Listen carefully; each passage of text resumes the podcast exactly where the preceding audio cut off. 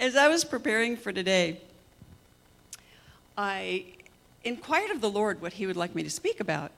And He gave me a really simple instruction. He said, Talk about who I am.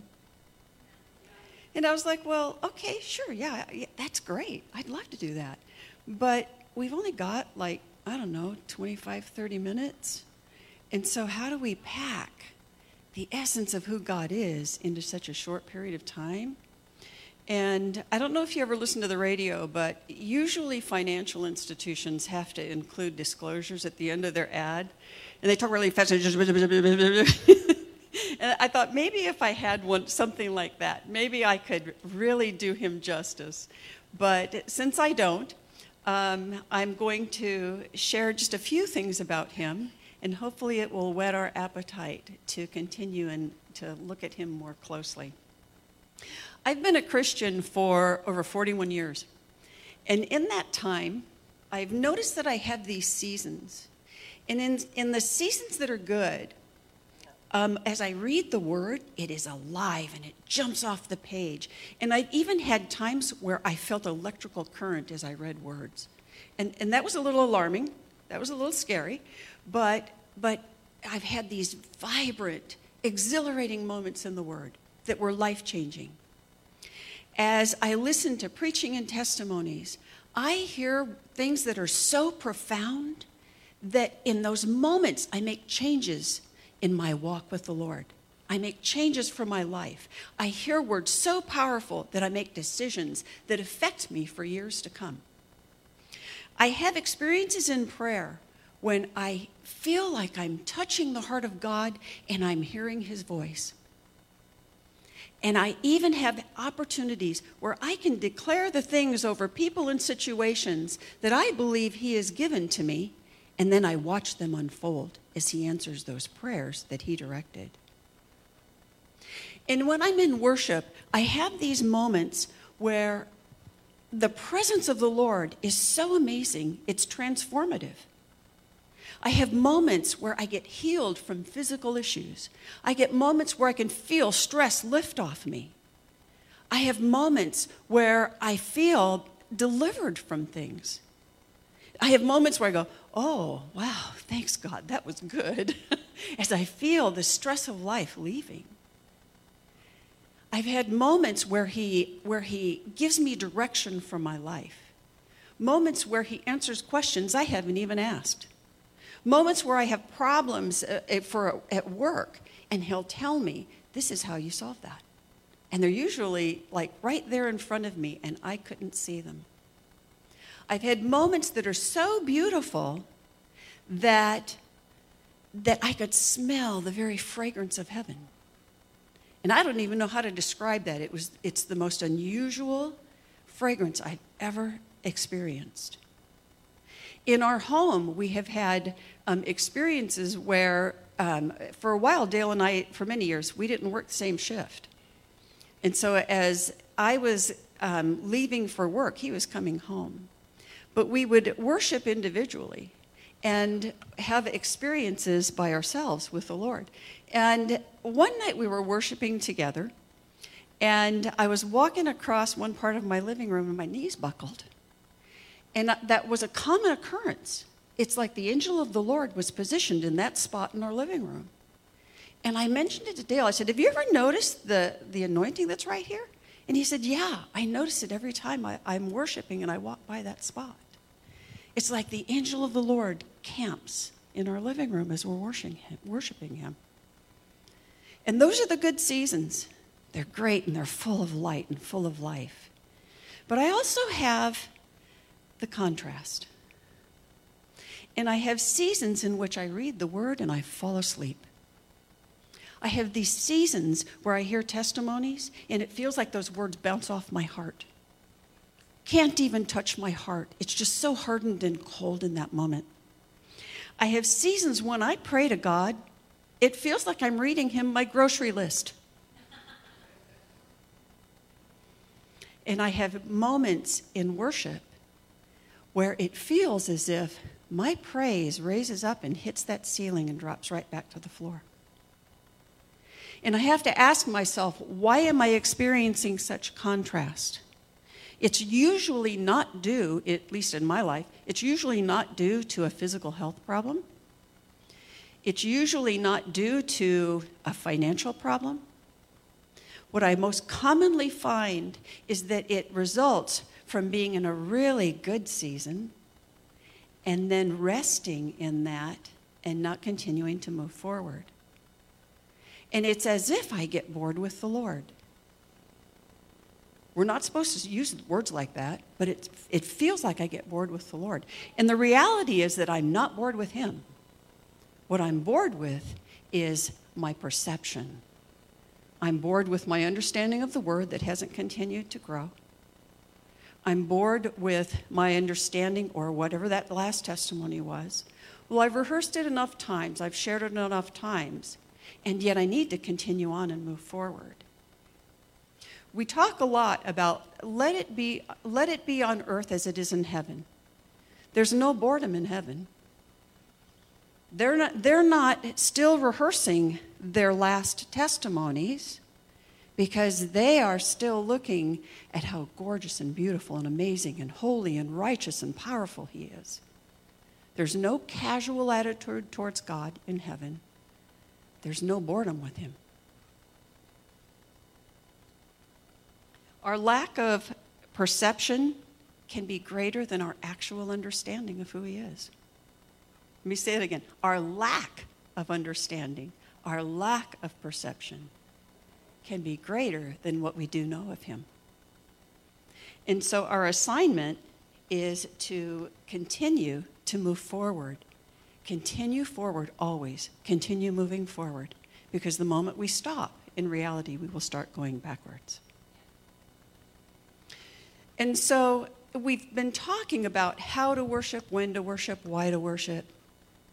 We've been talking about how we should worship.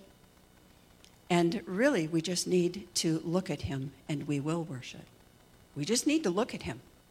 We just need to see him.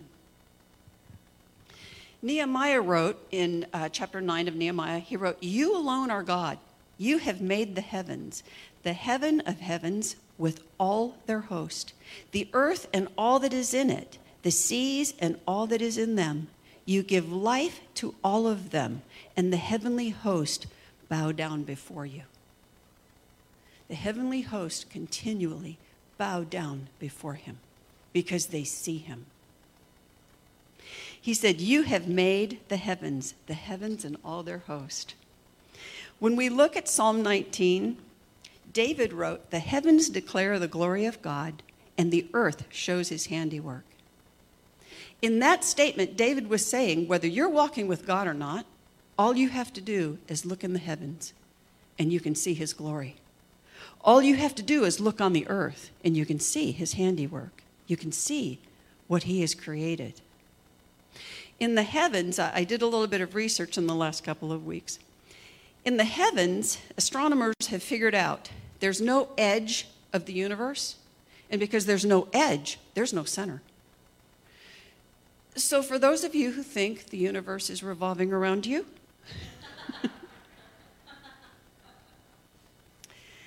astronomers have figured out there are more stars in the universe than there are grains of sand on all the beaches of, on the earth.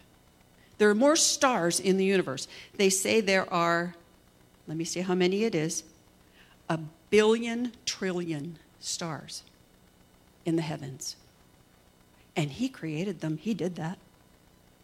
He did that. The heavens declare His glory, and we're looking at His glory every time we look in the skies. If we come down to earth, David wrote that the earth shows his handiwork. And we don't even have to be a Christian to see it. The earth shows his handiwork. On the earth, 70% of the earth's surface is covered in water. 70%. Of that, uh, most of our plant life is in the ocean. 85% of the plant life on earth is in the ocean. So when we're hearing there's a food shortage out there, there isn't really. 85% is in the ocean as oceanographers and scientists look in the ocean, they have figured that we've only cataloged about 9% of the species that are in the ocean, which means 91% of them we have not discovered or categorized what they are. We haven't identified them. Again, there's no food shortage, it's out there. The deepest known area in the Earth's ocean is seven miles deep. That is about 35,000, 37,000 feet. To get, a, to get an idea of what that looks like, when we look up in the sky, and if we see a jetliner up there, don't they fly at like 35,000 feet? That's how deep the deepest part of the ocean is. And our God did that. The earth shows his handiwork, it's everywhere we look. As we start looking at different life forms on land, and it doesn't matter if we're looking at, at land or in the ocean, and, and as we come in close, a single strand of DNA is thousands of times thinner than a single human hair. We hear about DNA all the time now. It's, it's used all the time in courts for the last 35 years. But if you put all the DNA molecules in your body together, if you lined them up end to end, your DNA would reach from the earth to the sun and back 600 million times. God did that. God did that. And as I look at the heavens and earth, as I look at who we are, all of a sudden, Psalm 139 starts to become a little bit more understandable. If I ascend into heaven, you are there. If I make my bed in hell, behold, you are there.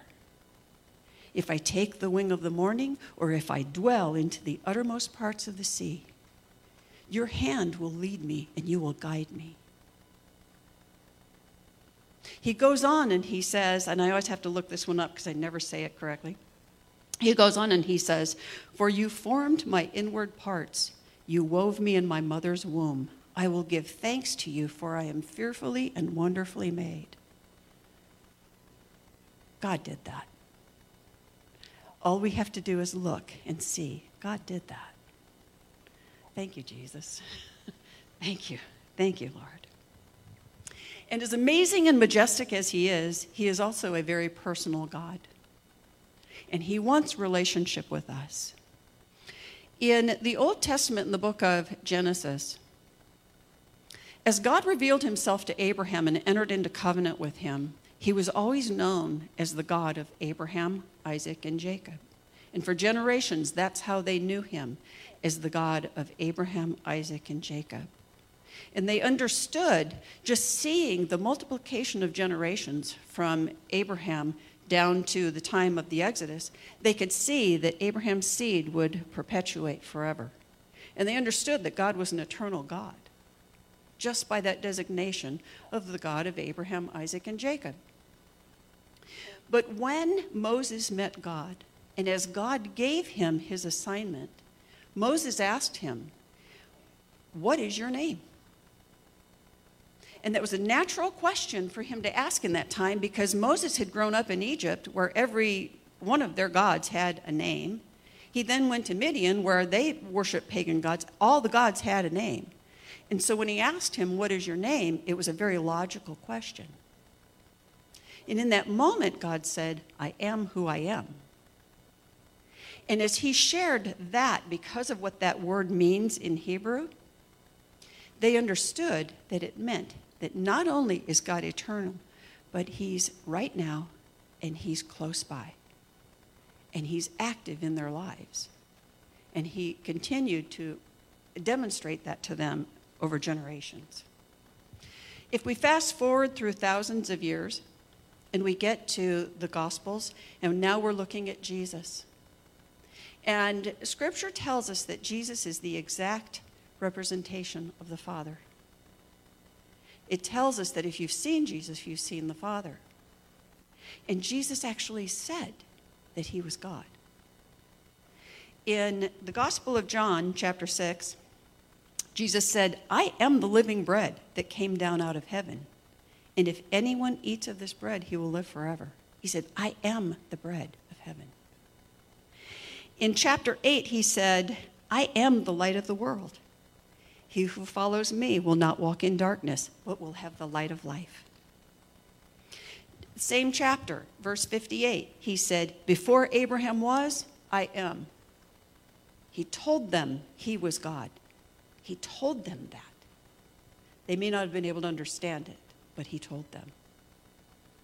In chapter 10, he said, I am the door. If anyone enters through me, he will be saved and will go in and out and find pasture. He also said, I am the good shepherd. The good shepherd lays down his life for the sheep. He made it really clear if we've seen him, we've seen the Father.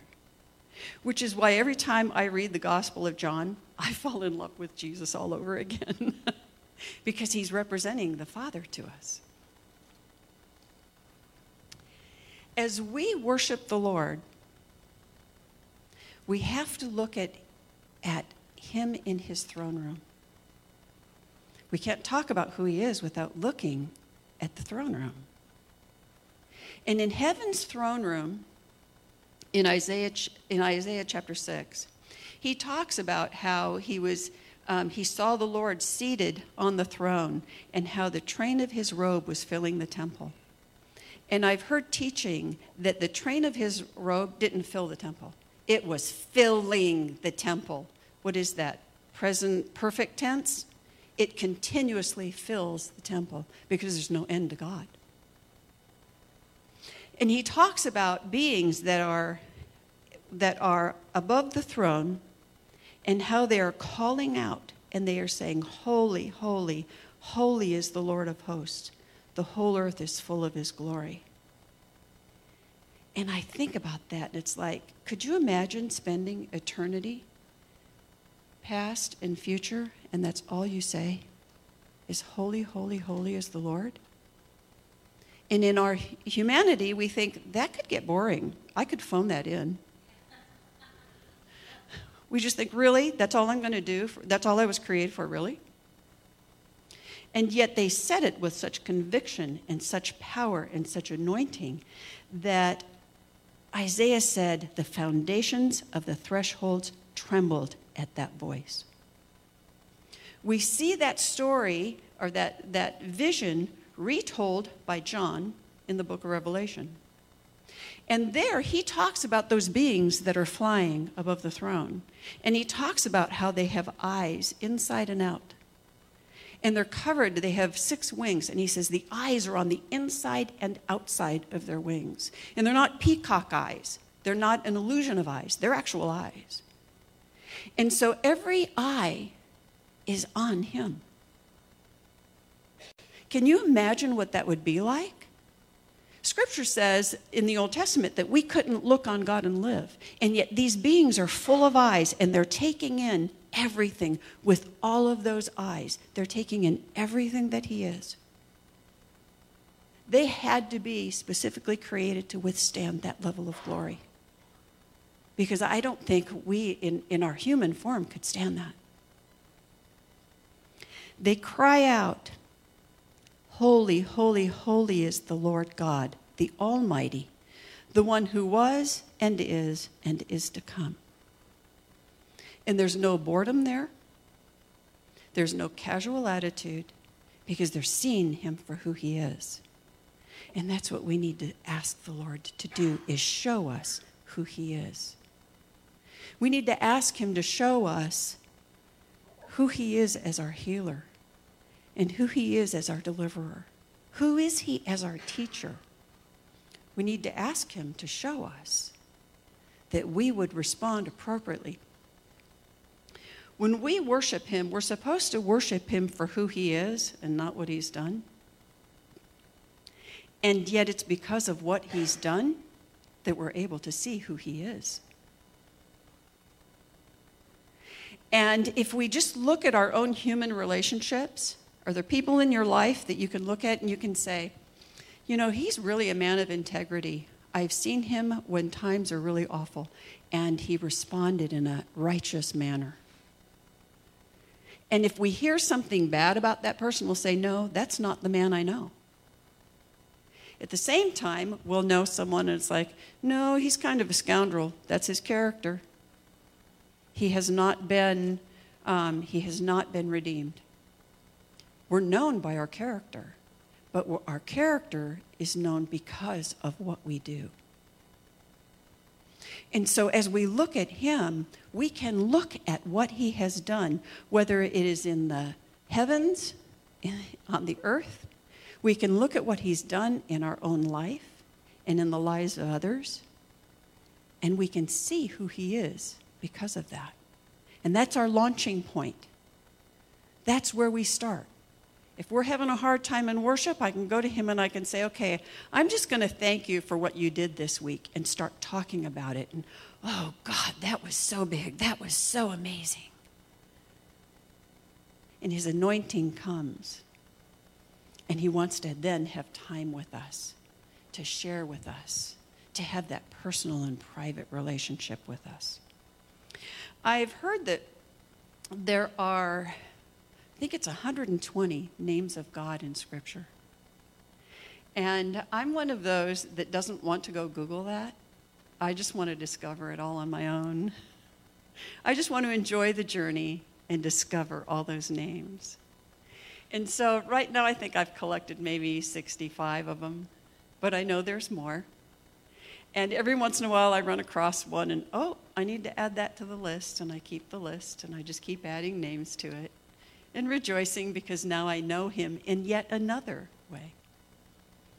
But I wanted to share just a few of the names of God and a few of the references that we have for him. And, um, and, and this is the last part of what I'm going to share today. Some of my favorite names of God are Almighty God. Almighty. Almighty. He has all might the Alpha and the Omega, the beginning and the end. He is the Ancient of Days. I worship him because he's my deliverer. I call him El Shaddai, the King of Kings, the King of Glory, and the Lord of Lords. I call him my um, the father to the fatherless. I love that expression. The father to the fatherless when my parents, when my father in particular passed away, it's like, oh Lord, I don't have a father anymore, but it's really a great thing that I have you because you are my father and you were all along. He's the rock of ages and a strong tower. Scripture talks about how we run to his strong tower. Jesus is the anointed one, the author and finisher of our faith. He's the bridegroom. He sends us the comforter. Jesus is the cornerstone that the builders rejected. He goes by the name Emmanuel, which means God with us. He is faithful and true. He's the good shepherd. Thank you, Jesus. Thank you, Jesus. He's the guardian of our soul. Jesus is the Lamb of God. He's the light of the world. Jesus is the lover of my soul. He's the lover of your soul. He's watching out for you. He's protecting you. He's got your back. Jesus is the Messiah. He's the Savior. He's our shield, the Prince of Peace. Peace isn't peace is not a lack of war. Peace is an internal condition in our heart. And he's the prince of peace. He's the rod of Jesse. And he's the truth, the way and the life. Thank you Jesus. Thank you Lord. We worship the one who reconciled us to the Father. We praise you Jesus. Hallelujah. Hallelujah we worship the God Most High. We worship Yahweh. And so I invite you to go into your prayer closet and start worshiping Him for who He is. Go into your prayer closet and start thanking Him for what He's done and worship Him for who He is. And in those moments, if we will if we will go to him with a right heart, we will have those amazing revelations of who he is. Paul wrote in Ephesians, and we quote this scripture a lot here because it's a favorite. Paul wrote that I pray that you would have a spirit of wisdom and revelation in the knowledge of him. He's not just talking about knowing his resume, he's talking about having an intimate and thorough knowledge of him and knowing his character and knowing his heart. And that's what he wants for us, and that's what we want for ourselves with him.